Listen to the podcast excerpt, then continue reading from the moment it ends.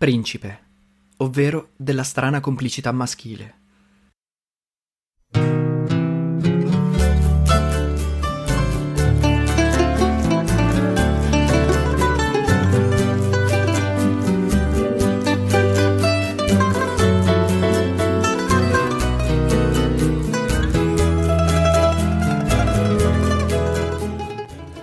E così quella sera ho conosciuto Mayra.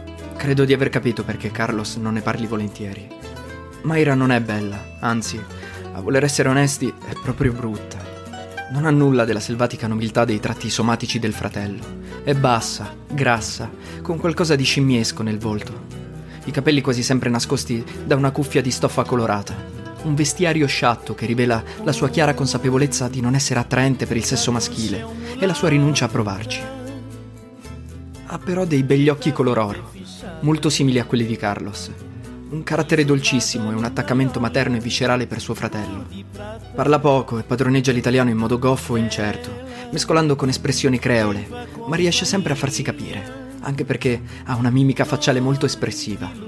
Mentre le parli sgrana gli occhi e ti sorride da un orecchio all'altro per farti capire che ti sta ascoltando volentieri. Quando è a corto di argomenti, passa ai dolci tipici capoverdiani che prepara tutti i giorni e di cui è ghiotta. Va in cucina e te ne porta una fetta su un piatto. Poi si siede e mangia con te, manifestando con larghi sorrisi la sua soddisfazione per il risultato della sua abilità di cuoca. Insomma, sa farsi voler bene, perché è di quelle rare persone che amano, rispettano e coltivano la vita in generale, senza giudicarla e senza pretendere che sia diversa da quello che è. Non a caso coltiva amorevolmente sul balcone piantine di basilico, salvia e rosmarino, alcune delle quali sono così brutte che chiunque altro le butterebbe nella spazzatura.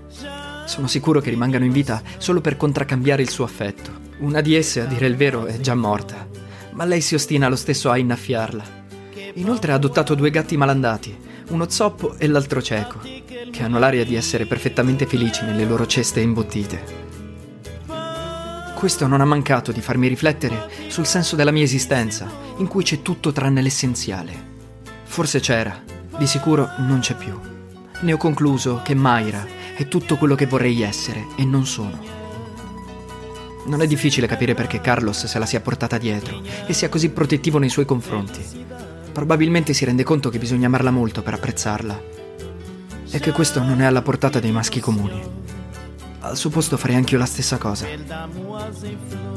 Comunque sia, la presenza di Carlos ha incominciato a farmi piacere. Mi solleva dalla responsabilità di accontentare Gertie, incombenza che ormai, data la piega che ha preso il nostro rapporto, ha perso ogni interesse per me.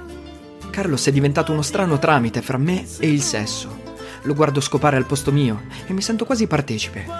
In effetti, se uno riuscisse a mettere da parte inezie come l'orgoglio, la gelosia e la dignità personale, sarebbe uno spettacolo piuttosto eccitante. Si è creata fra noi una strana e imprevista complicità tutta maschile. Carlos compensa l'indifferenza di Gertie che, troppo impegnata a soddisfare se stessa, non si accorge della mia umiliazione, o finge di non accorgersene. In quei momenti, semplicemente, io per lei non esisto. Eppure, se provo a lasciar passare qualche giorno senza cercarla, è lei a farsi viva. Suppongo che la mia presenza abbia per lei un significato estetico. Sono un must, un complemento essenziale dell'arredamento, come il vaso cinese, i quadri di Egon Schiele e il tappeto persiano.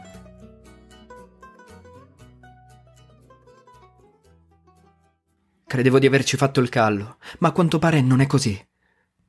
Oggi mi è girata veramente storta. Ad un tratto, mentre sono con loro, mi viene da vomitare. Corro in gabinetto. Mentre Gertie sta facendo la doccia, Carlos entra in bagno e mi trova accasciato sul pavimento nei pressi del water. Si avvicina a passi da giaguaro, mi prende per un braccio e mi strattona brutalmente, quasi slogandomi una spalla. Alzati, che razza di uomo sei? Sei un verme, non ci si può ridurre così per una puttana. Mi alzo malfermo sulle gambe, mi avvito su me stesso come una marionetta e mi affloscio sul pavimento. Per qualche minuto resto in uno stato di semi-incoscienza. Quando torno in me sono seduto sul water e lui mi sta scrollando energicamente. Era ora. Stai bene? Più o meno. Senti, scusami se prima ti ho detto verme. Il fatto è che così non va. Dobbiamo darci un taglio. Dico anch'io, mica solo tu. Mi sono rotto le palle di questa storia. Non c'è bisogno di perderci tutto sto tempo col sesso. A noi maschi ci bastano cinque minuti. Sono le donne che sono troie. A parte mia sorella e tua madre, si intende. Vestiti, dai, andiamo a farci una birra. Usciamo insieme. Mentre cammino al suo fianco, penso. Fisicamente Carlos non mi piace. È troppo maschio. Non provo nessuna attrazione per il suo corpo atletico e muscoloso. Anche la sua personalità è troppo elementare per me. Però mi piace piacergli e so che gli piaccio. Sono convinto che ormai continui a frequentare Gertie solo per potermi vedere. Si è innescato nel mio animo uno strano meccanismo di rivalsa. Non è cosa da poco spuntarla con una rivale come Michelle. Mi porta al John Lennon Pub, mi dirigo verso un tavolo appartato in fondo al locale pieno di gente e per tutto il tempo, mentre sorseggio la mia birra, non faccio che annuire alle sue chiacchiere senza ascoltare assolutamente nulla di quello che mi sta dicendo. Intanto lo guardo negli occhi e sorrido, facendo scorrere un dito lungo l'orlo del bicchiere.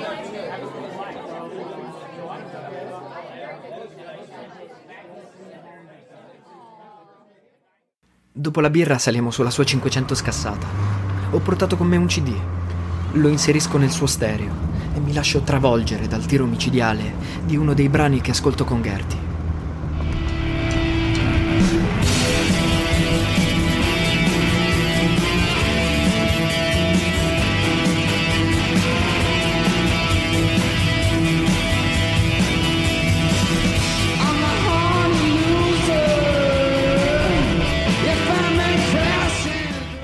Guarda perplesso. Ti piace questa roba? Questa roba è una bomba, gli rispondo ridendo. Non pretendo che tu lo capisca. In effetti non è male. Replica senza la minima convinzione. Le casse del vecchio stereo massacrano i bassi, vibrando in modo insopportabile, ma a parte il fatto che sarebbe indelicato far notare a Carlos che il suo impianto è una baracca da quattro soldi, sono troppo su di giri per lamentarmene. Batto il tempo con le mani sui jeans e canto a squarciagola. Break my body, hold my bones, hold my bones. Lui sorride scuotendo la testa e continua a scarrozzarmi senza meta per la mia città.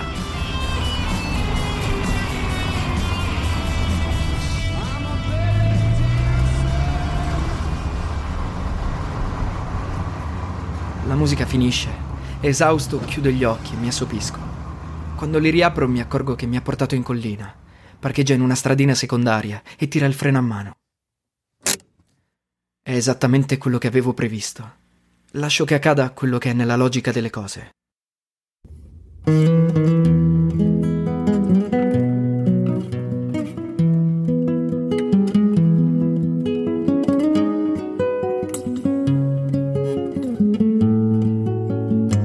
Scopro così che con lui posso permettermi di essere me stesso.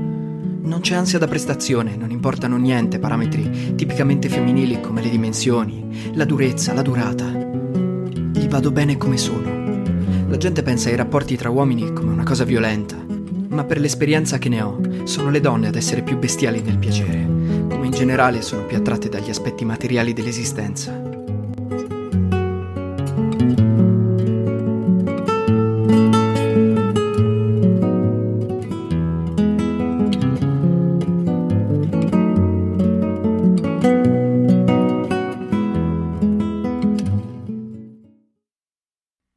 Fine, come è ovvio, c'è molto imbarazzo fra di noi.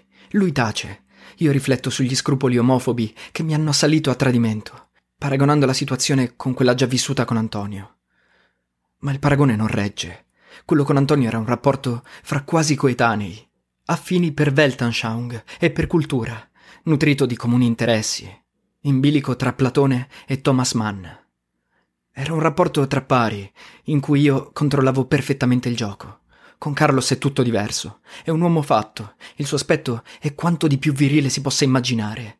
E non abbiamo niente in comune, né l'estrazione sociale, né la formazione culturale, né interessi di sorta. Non posso accampare pretesti intellettuali, né invocare l'attenuante dell'affinità elettiva. Ebbene, lo scopro adesso. Non sono affatto intenzionato a diventare quel genere di persona. Mi rinchiudo in un ostinato mutismo. Lui non rompe il silenzio, aspetta che parli io. Finalmente mi decido. Senti, non vorrei che ti mettessi strane idee in testa. Tranquillo, non mi metto nessuna idea in testa. Io non sono gay. Nemmeno io. Allora mi spieghi cosa stiamo facendo insieme? È una bella domanda. Forse sarebbe il caso di trovare una risposta, non credi? Ok, troviamola. Vuotare il sacco mi ha fatto bene. Mi sento già più rilassato. Cerco di scherzare. Dunque, ricapitolando, né tu né io siamo gay. Esatto. Però ci piace stare insieme. Esatto. E non solo come due amici, direi. No. Cosa ne deduci? Non saprei, principe, per me l'importante è che stai bene tu, ma se non stai bene smettiamo subito. Risposta disarmante nella sua semplicità. Non trovo nulla da replicare. Scuoto la testa. Senti, Carlos, sei un caro amico, ma è meglio che lasciamo perdere. Non solleva obiezioni. Mette in moto la macchina e riparte.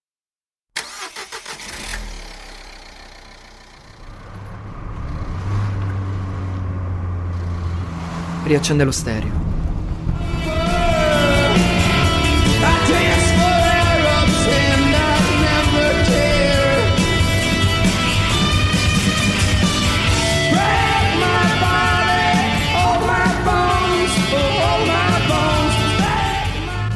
Non canti più? No, adesso non mi va. Anzi, per favore, spegni. Ho voglia di silenzio. Come vuoi, principe.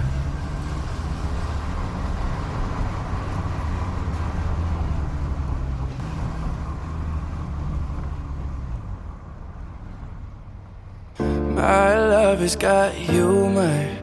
She's the giggle at a funeral, knows everybody's disapproval. I should have worshipped her sooner.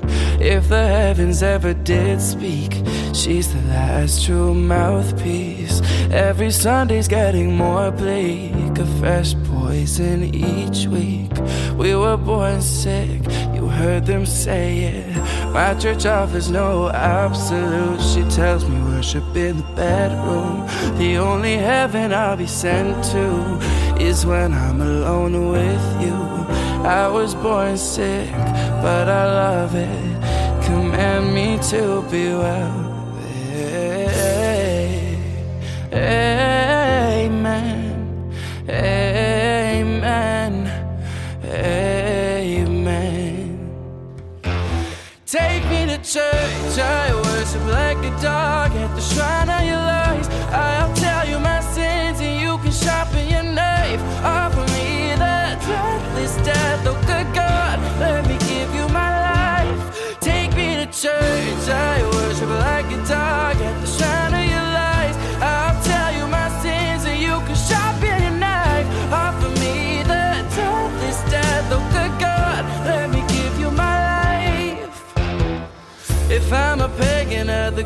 times, my love is the sunlight to keep the goddess on my side.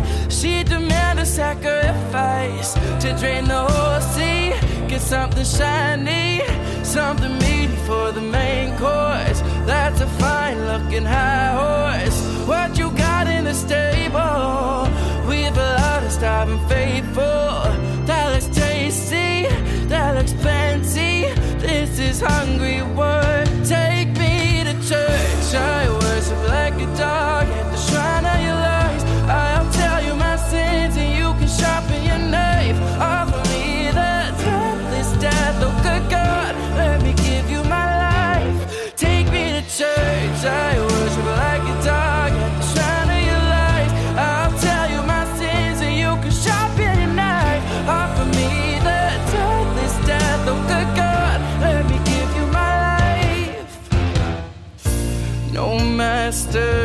kings when the ritual begins.